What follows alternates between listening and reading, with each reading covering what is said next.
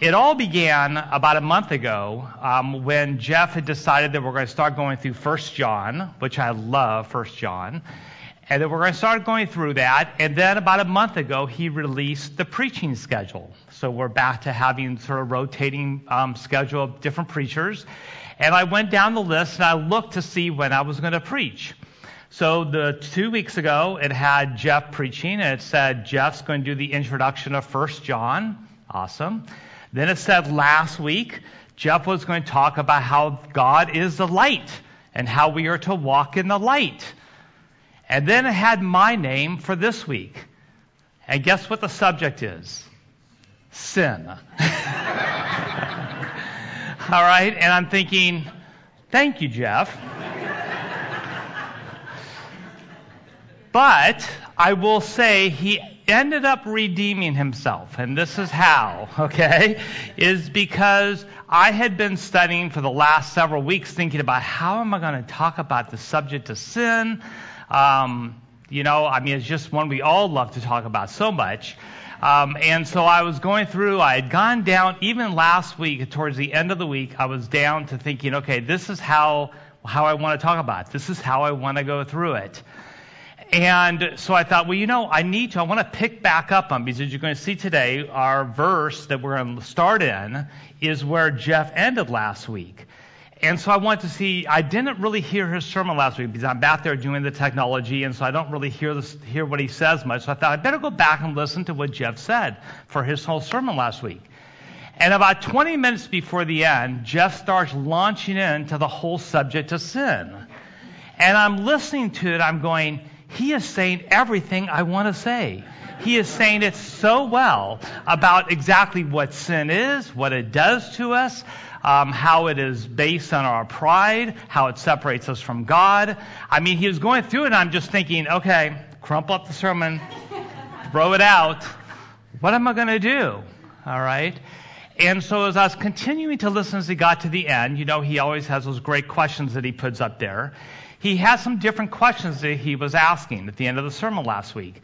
And the second question that he asked was this it was, Are there areas you find it especially difficult to trust God? Now, I know from most of you that's probably not the case, but for many of you like me, I know it is. And I'm thinking, okay, are there areas you find it especially difficult to trust God? And that sort of hit me. I'm sitting in the darkness, not in the light, trying to think, okay, what am I going to do my sermon on? And then Jeff said this quote.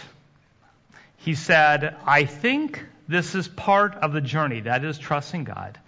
I think this is part of the journey as we walk into the light, is learning to trust God with more and more and more of ourselves. Let me say that again. I think this is part of the journey as we walk into the light, is learning to trust God with more and more and more of ourselves. That is the essence of the Christian life. That is ultimately, if someone says, What is the Christian life all about? It is all about learning more and more and more how to trust God. In, on Tuesday night, us men are going through Isaiah, the entire book of Isaiah is the constant question Will you trust me?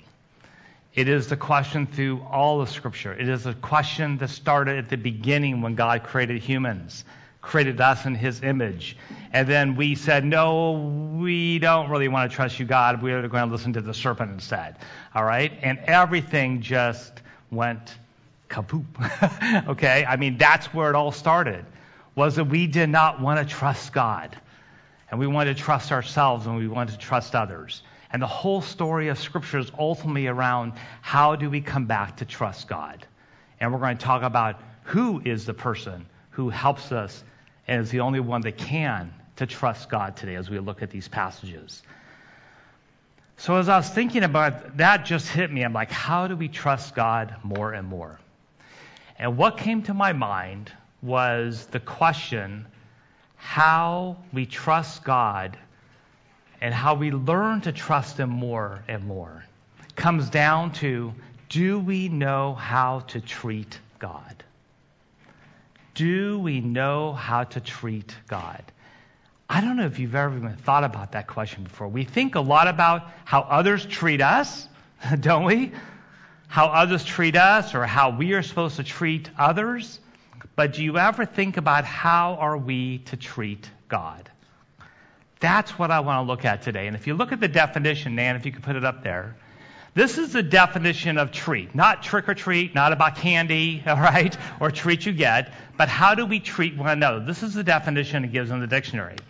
It says the definition of treat is to consider or regard a person in a specified way, and also to act or behave toward a person in a specified way. Both of those encompass how we treat someone.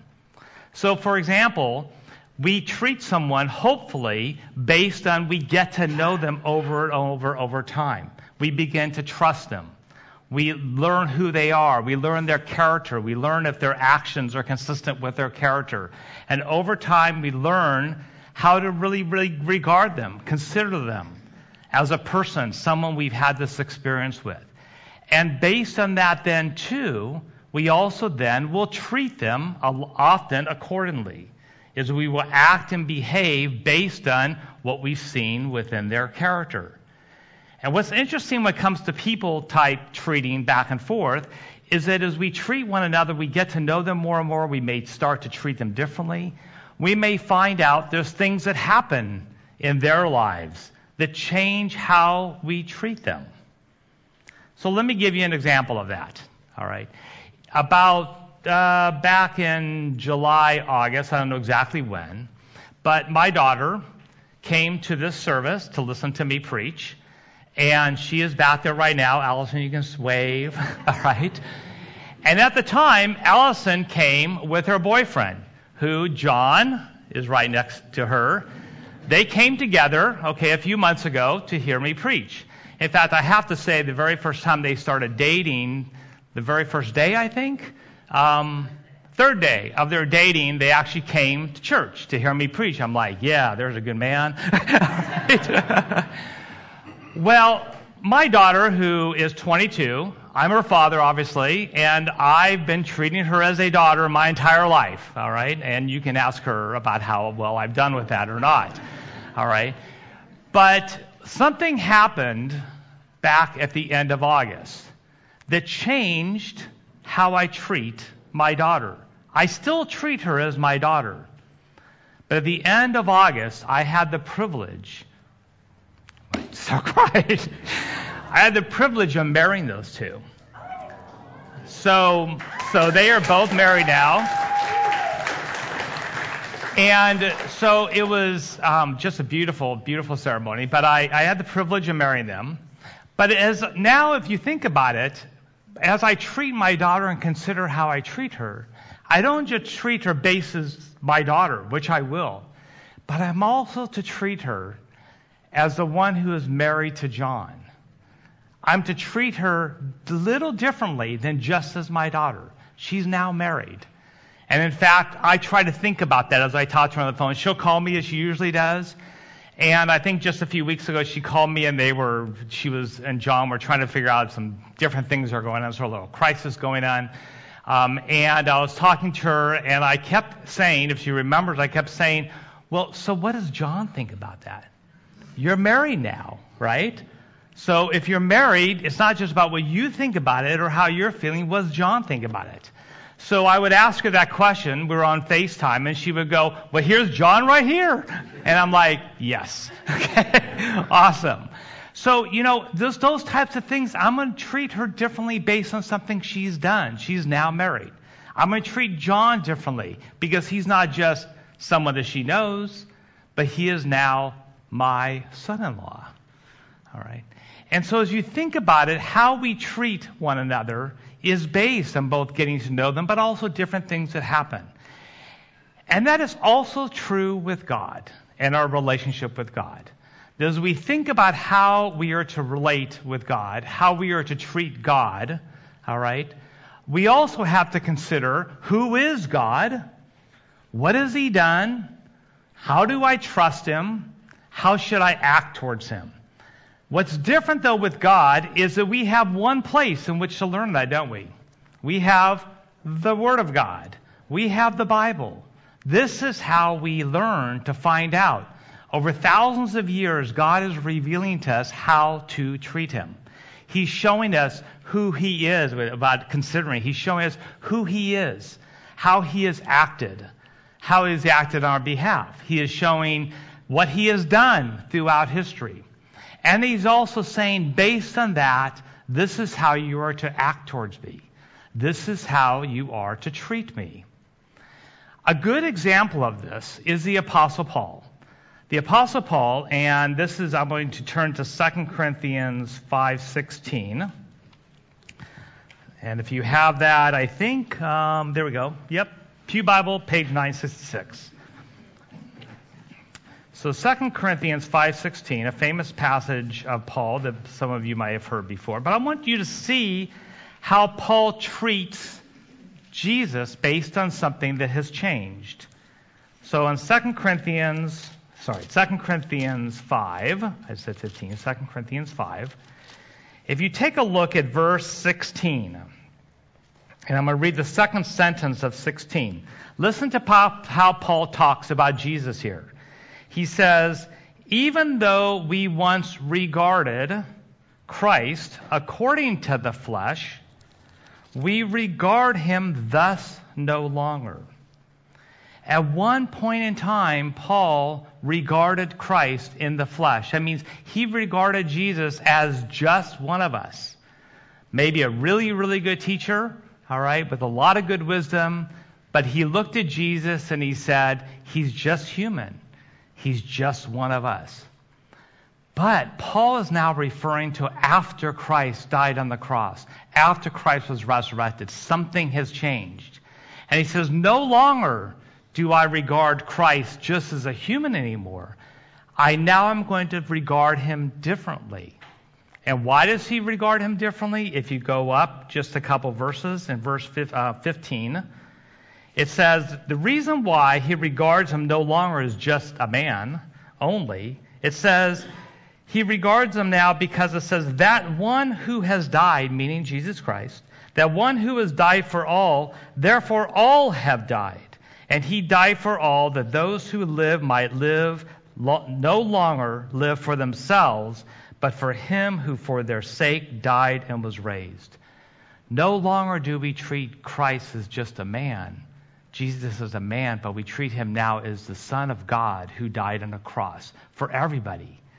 And that is how we are to change how we treat him based on that. And then Paul tells us how he treats Christ now. And I love this. Look at the very beginning of verse 14. What is it that controls everything that Paul does now? He says, For the love of Christ controls us. I love that. For the love of Christ controls us. How does he treat Jesus now? How does he treat God now? Everything is based around Jesus Christ. So you see there that just right in these passages, we see how, we, how God is even telling us how to treat him. He's saying, These are the things I've done for you. This is who I am. This is my character. Consider it. Regard it, which means think on it. Don't just go, oh, yeah, I know God does this. Really think and consider how that changes how we treat Him. And then God also, in His Word, tells us how we're to behave towards Him, how to act towards Him, how to treat Him. So it's the subject of how do we treat God that I want us to look at today. And I want us to walk through the passages in 1 John that we're in, asking that question how do we treat God? And I want to do that you can put that up, Dan. I want to do that asking these different questions here as we walk through these passages, and we'll, we'll hopefully go at a pretty good pace here. As we go through these passages, we're going to take and ask two main questions as we read. And this is something for you to think about when you're reading Scripture. The first question is How are we to regard God based on who He is and what He has done for us? That's the first question. And what's going to be interesting is you're going to find out how God tells us how to do it. The Word tells us how we're to consider Him now. Then the second thing is based on that, how are we now to act or think, act or behave towards God, others, ourselves, based on who God is and what He has done? Okay, a little different way of going through Scripture today. Hopefully it helps, all right? So let's get started. We'll just walk through. So we're looking, to look, we're in 1 John. So turn to page 1021. And uh, as I go through the different passages up here, you can see if you got the Pew Bible, it'll tell you which page to go in. And we're going to just walk through these different passages. And what we're going to really focus on today is primarily 7, 1, John, 1 John 1, 7 through 10 through 1 John 2, 2. But what I want to do is I want to practice asking those questions I talked about by going through 1 John 1, 1 through 1, 7, which is what Jeff has covered over the last two weeks. All right? Again, as we go through her, I want you to, we're going to ask the question how is God telling us to regard and consider Him? And how is He telling us, based on that, we are to act towards Him or towards others? Everyone got me? All right. So 1 John 1 1. I will have to tell you, this opening of 1 John is one of my favorite passages. In fact, I told Jeff, I said, Can I preach on that? He's like, no. I'm going to open. I'm like, well, you should open, but I still love these passages, so I'm going to do it now. All right? Very quickly. All right, let me read through the passage. I'm going to go back through and ask those questions we just asked. So 1 John 1 1, 1 through 7. The Word of God. That which was from the beginning, which we have heard, which we have seen with our eyes, which we have looked upon and have touched with our hands, concerning the word of life. The life was made manifest, and we have seen it, and testified to it, and proclaimed to you the eternal life, which was with the Father, and was made manifest to us. That which we have seen and heard, we proclaim also to you, so that you too may have fellowship with us. And indeed, our fellowship is with the Father and with His Son, Jesus Christ. And we are writing these things so that our joy may be complete. This is the message we have heard from Him and proclaimed to you that God is light, and in Him no darkness at all. If we say we have fellowship with Him while we walk, walk in darkness, we lie and do not practice the truth. But if we walk in the light, as He is a light, we have fellowship with one another. I'm going to stop right there. So, I want you to listen to how is God here talking? How is John revealing to us as to who God is, who Jesus is? That we are to consider. Listen. First of all, it says that this person who is obviously Jesus he's talking about, he says this Jesus was from the beginning. All right, now if you go back to John, all right, 1 1, you find out more about this. He's saying, This person I'm talking about, Jesus, was from the beginning. In, in essence, he was, a, he was there from the very beginning of time. All right, is what it means there. And then it says, Which we have heard, which we have touched with our, which we have seen with our eyes, which we have touched with our hands. Now, if you think about that, that's what we all do with each other. I see all of you today. Okay, you're people. you're humans. I see you. I hear you. I shake your hand. I give you a hug. I mean, this is a description of humans relating to humans. This is the description of someone who is fully human.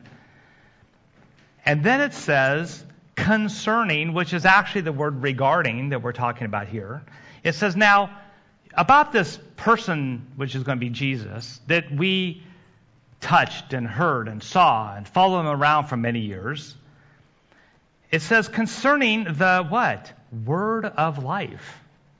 Something different. How do we consider this Jesus? Not just a human like the rest of us, but he is the word of life. It says the life that was made manifest, and we have seen it, and we testify to it. We proclaim to you, again, another description that doesn't sound like one of us. We testify and proclaim to you the eternal life. This is the description of Jesus, which was with the Father. Another description of Jesus. It does not sound human. And was made manifest to you, and which we have seen and heard and proclaimed to you.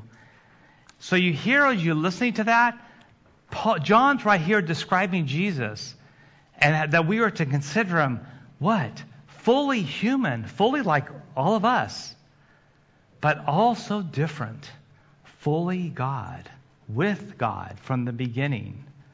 Eternal life, the word of life. And so then what is said here is John says, now based on that, you are to do something different. Because what does it say we are to do? How are we to act towards this God and to each other based on that? It says we are to have fellowship. It says with us, and indeed our fellowship is with the Father and His Son.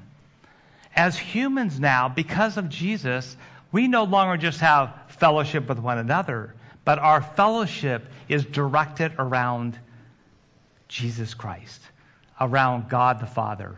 This is who we have fellowship with around. This is why you, we're here at church today. All right, we're not just here at church just getting to know each other, talking to each other. We're all here focused on worshiping God, focused on learning who He is, focused on how to follow Him. So you see how how do I treat this God? When I get together with people, I have fellowship, not just based on getting to know each other, but based on who God is. And then it says in verse 5, it continues, This message we have heard from him and proclaimed to you that God is light. And, and actually, Jesus is called, I think, Jeff, you said this last week. Jesus' own description of himself is, I am the light. All right? He's describing Jesus here. God is a light, and in him no darkness at all. If we say we have fellowship with him while we walk in darkness, we lie and do not practice the truth. There's what we are to do. We are not to walk in the darkness, which means we are not to walk in sin. That's what really the correlation here between sin and darkness, outside of God's will. But we are to walk in the light because He is the light. So you see, how do we treat God based on who He is, who Jesus is? No longer are we to be walking in darkness. We are now to walk in light. No longer are we to walk in sin, we're to walk in following God. Now, here's a practical way in which we can do this. This is something that I learned from the pastor. I was um, a pastor up in the Bay Area, and he used to, when he would talk about sin, he would be just really blunt about it. And he would say, You know, if you are, know that you're tempted to do something, all right, and I'll just use an example. Okay, I can't think of it. You know, I'm tempted that if I go into a bar, I might get drunk. All right? If you're tempted to know do that, don't go, well, let's see if I can sort of get close to that bar. Maybe just walk in and say hi to a few people. All right? No, what he said is, which is what um, the passage uh, let's find it here. Uh, 1 Timothy 6:11. What does it say? When you know you're tempted by something, flee, run away, flee these things, and instead pursue righteousness, godliness, faith, love, and steadfast and gentleness. What's the practical way of how to treat God? You know you're not going to please God if you fall into sin. You know you're not going to please Him if you walk into that bar and get drunk because that's what you've always done. So what do you do? You don't get close to the bar. You flee. You go around. You find a different way to walk around. You don't tempt yourself. There's a practical way to say, hey, if I know this is something that leads me into sin, don't do it. Flee from it. Don't think, oh, let me just try to dabble in it. Flee. Get away from it. There is a practical way of how we can learn to treat God in a way that will please Him. All right, so let's continue. 1 John 1, 7 through 10. So this begins our actual passage to be that we're looking at today, doing the same type of thing. So I want you to listen to what 1 John, and I'm going to start at the end of 7. All right, really important because it makes a transition here. So, the, so 7 it said, but if we walk in the light, and he is a light, we have fellowship with one another. And then listen to what it says. Why do we have all this fellowship? It tells us why very directly. And the blood of Jesus, his son, cleanses us from all sin.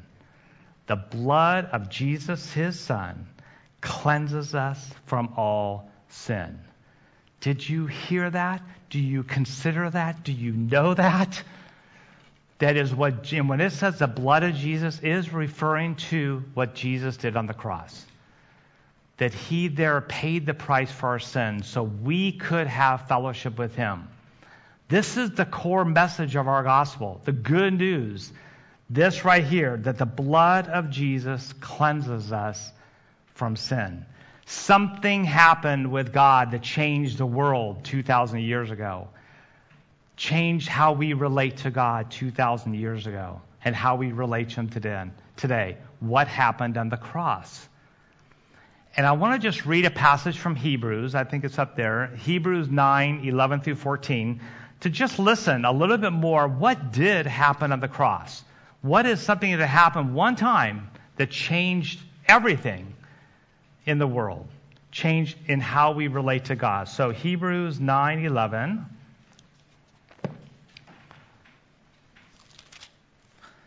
And again, as we read this, listen to what God is telling us about Christ, about Himself, and how we are to act in response to that. So, Hebrews 9 11 through 14. It says, But when Christ appeared as a high priest, now you're just learning something new about how to regard Christ. He's not just our Lord and Savior, but He's also a high priest, the high priest, the great high priest. Why is he the high priest? Listen, as a high priest of the good things that have come, then through a greater and more perfect tent, not made with hands that is not of this creation, he, meaning Christ, entered once for all into the holy places, not by means of the blood of goats and calves, which is what it used to be in the Old Testament but by means of Christ's own blood, thus securing eternal redemption, which is really for all of us.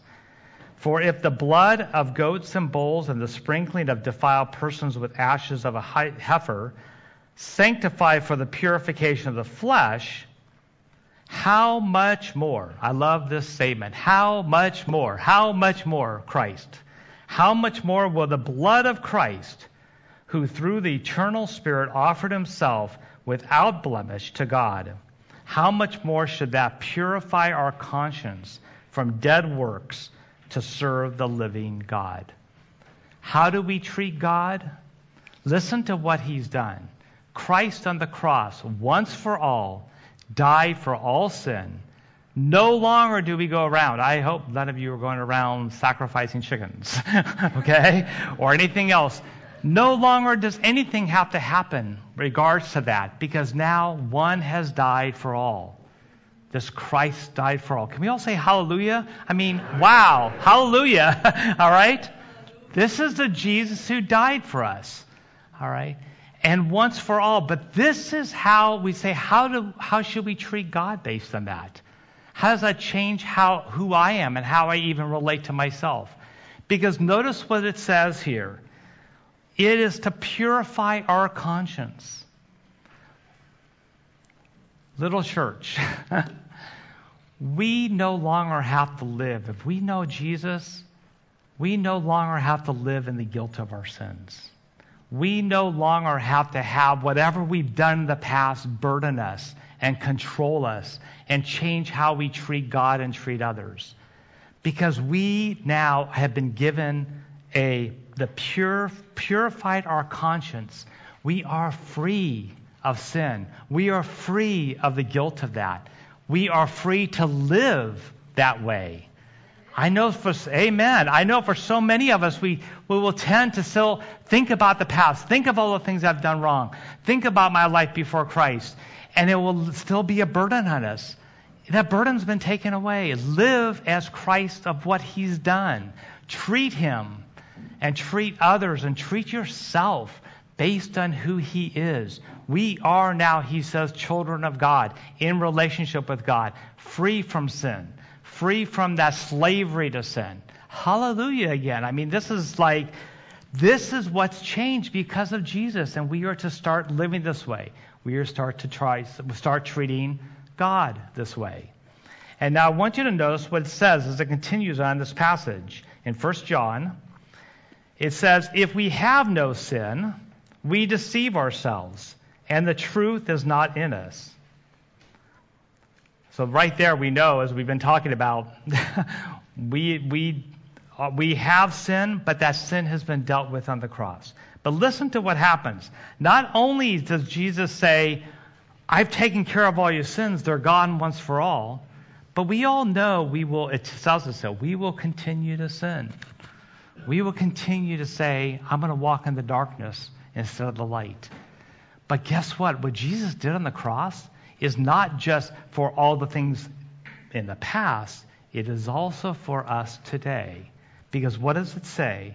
It says, if we confess our sins, he is faithful and just to forgive us our sins and to cleanse us from all unrighteousness.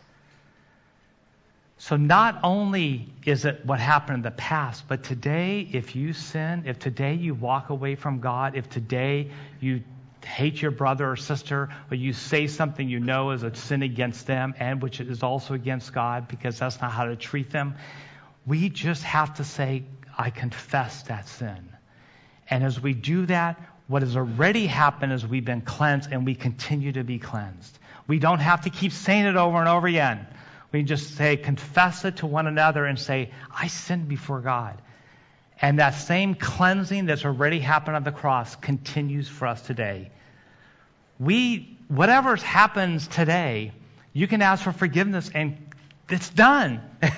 done. As you move into tomorrow, clean.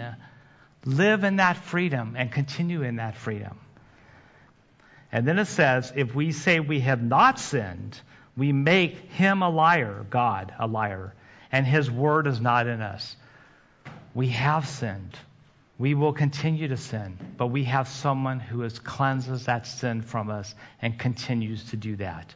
In fact, if there was no sin, Jesus would not have died on the cross. He wouldn't have to. But there is, and this is what he has done for us. So then it says in chapter 2 of 1 John, it says, my little children, I am writing these things to you so that you may not sin.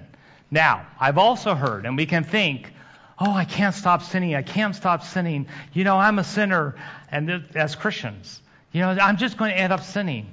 And John says to us right now, stop it. Stop talking like that and stop sinning because you know what? Through the power of the Holy Spirit, we do not have to keep sinning. In fact, John wrote this letter he tells us right there, I'm writing this to you so that you do not sin. Okay? So we do have the ability in that freedom in Christ to say, I don't have to treat God this way anymore. I don't have to treat the others this way anymore.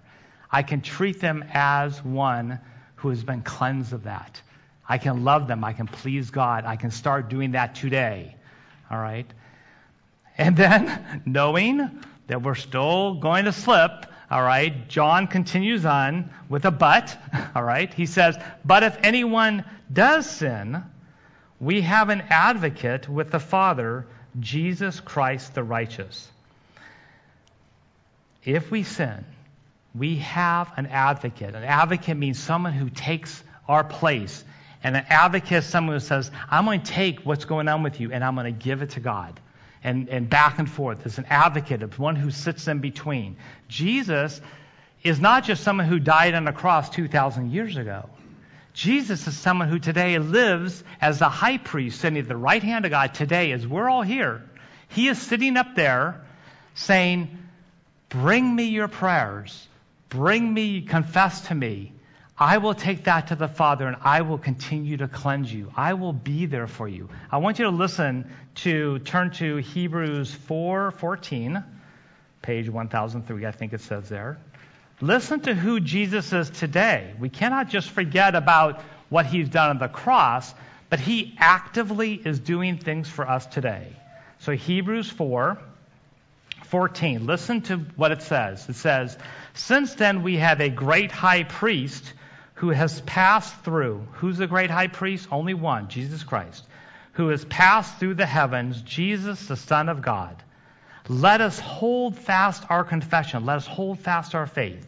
For we do not have a priest who is unable to sympathize with our weaknesses, and all we go through, but we have one who in every respect has been tempted as we are, yet without sin. That's talking about Jesus. Let us then with confidence draw near to the throne of grace, that we may receive mercy and find grace to help in time of need. Do any of you guys need grace and mercy? we have that today. Jesus is up there sitting at the right hand of God today, listening to our prayers, taking the pain we've gone through, saying, I've been through it all, him, he's been through it all himself, I'm sure much more, in having been crucified on the cross for humanity. And he says, I am here for you. I am here for you to bring me whatever you bring me. I'm here to be here for you, to take that grief, just give it to him, to take that guilt, give it to Him. To take whatever you're going through give it to Him. He is there today to take that. That is who our Jesus is. And it says, based on that, how are we to treat Him? Hold fast our faith. Hold fast our confession and don't be afraid. It says confidence to draw near the throne. Don't be afraid to go to Christ in prayer. Don't think, well, he knows how I'm feeling. I don't have to say anything. You know, oh, I feel shamed. I don't want to pray to God. God knows what you're thinking. He knows how you're feeling, but He wants you to come to Him today so He can take and bring that peace of God within you. And then the last verse, as we, as we wrap this up, is um, 2 2. It says in 1 John 2 2, not only is He the advocate, but he is a propitiation for our sins, and not only ours, but also for the sins of the whole world. Now, I'm sure I could walk up to any of you today and say, Jesus is the propitiation of our sins, and say, Can you tell me what that means? I would have problems trying to tell you what that means, all right? It means that he is not just a propitiation for our sins. It, it um, atonement is another word used. I'd still say atonement. Can you guys tell me what that means? Uh, I don't know. Okay, but this is another aspect, a very important aspect of what Christ has done for us on the cross. That's why John's mentioning it. So I want you to take a look at Romans, where it actually says and describes what this is. What is John talking about here? He's a propitiation for our sins. What does that mean? So I want you to turn to Romans 5, 6 through 11. And we'll end on this verse. So Romans 5, 6 through 11. There's so many places in Scripture that basically, when someone says, What's the gospel? What's the good news we're supposed to be declaring to this world?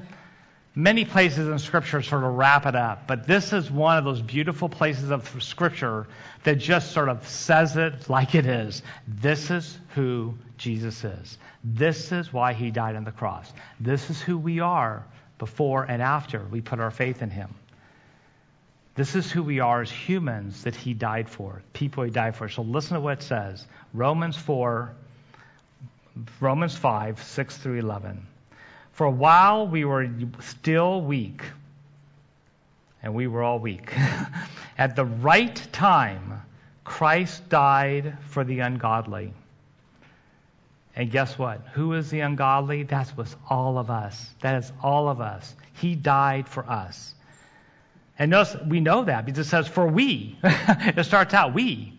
Who's the ungodly? We are the ungodly. For one will scarcely die for a righteous person Though perhaps for a good person one might dare even to die, but God shows his love for us, and that while we were still sinners, Christ died for us. That is the good news. That is the gospel right there. Since therefore we now have been justified by his blood, much more, again, I love that, much more shall we be saved by him from the wrath of God. For while we were enemies, we were reconciled to God by the death of his Son. How much more, now that we are reconciled, shall we be saved by his life? More than that, we also rejoice in God through our Lord Jesus Christ, through whom we have now received reconciliation. This is the essence of our faith. This is the essence of who God is, who Christ is, why he died on the cross. So we could have that fellowship, that reconciliation with God. And notice also what it says, because I know a lot of times people think, oh, there's this God up there, this judge. He's if I do something wrong, he's going to just come down and he's going to, you know, do something and bring his judgment, his wrath on me. And what is, what is it saying here? When you have faith in Christ, there is no more wrath. Hallelujah. There is no more judgment of God. We are free of that because of what he died on the, on the cross. That is why we are to rejoice, to be excited, to tell others about what Jesus has done. And that is what we do. How do we treat God with this? We say, I, we rejoice, but we also go and we share. This is the world, the news the world needs to hear today. This is the good news that we are reconciled to God and through that, reconciled to one another. And I want to just close. If there's any of you here today that you have not placed your faith in this awesome God whose Son died on the cross for us, today it says in Corinthians, today is a day of salvation. Today is a day for you to say, Lord, I confess my sins. I confess I'm ungodly. I confess I need your forgiveness. I put my faith in you, and you will have that reconciliation. You will have that forgiveness. You will have eternal life with Jesus. Let me pray. Heavenly Father, we just thank you. Thank you. Thank you. We rejoice in you that you are a God who loves us so much, more than we can even imagine, that your Son, who is like and became one of us, fully human, but fully God, died on the cross, crucified on the cross, so we today can have forgiveness of sins. We today can be reconciled with you. I pray right now, if there's anybody who doesn't know you, Lord, that they will today say, I place my faith in you. And Lord, for all of us, may we live today and every day rejoicing and knowing what a great God you are, and seeking, as Paul say, let the love of Christ control us. We love you, Lord. In the name of the Father, in the name of the Son, in the name of the Holy Spirit, amen. Can you all stand? Um, and if anybody wants to come down, you know, we have uh, different people here. If you want to pray, have any kind of any prayers, um, if you want to talk more about Jesus, I mean, this is the place to do it right here. So feel free to do that. And I want to just close with a very um, find it here. I want to close with the ending of First Thessalonians. As you know, Jeff always gives a great benediction. All right, here's my benediction for all of us. This is what it says, for all of you. Now may the God of peace himself sanctify you completely, and may your whole spirit and soul and body be kept blameless at the coming of our Lord Jesus Christ. He who calls you is faithful. He will surely do it. The grace of our Lord Jesus Christ be with you. Amen. Have a great day.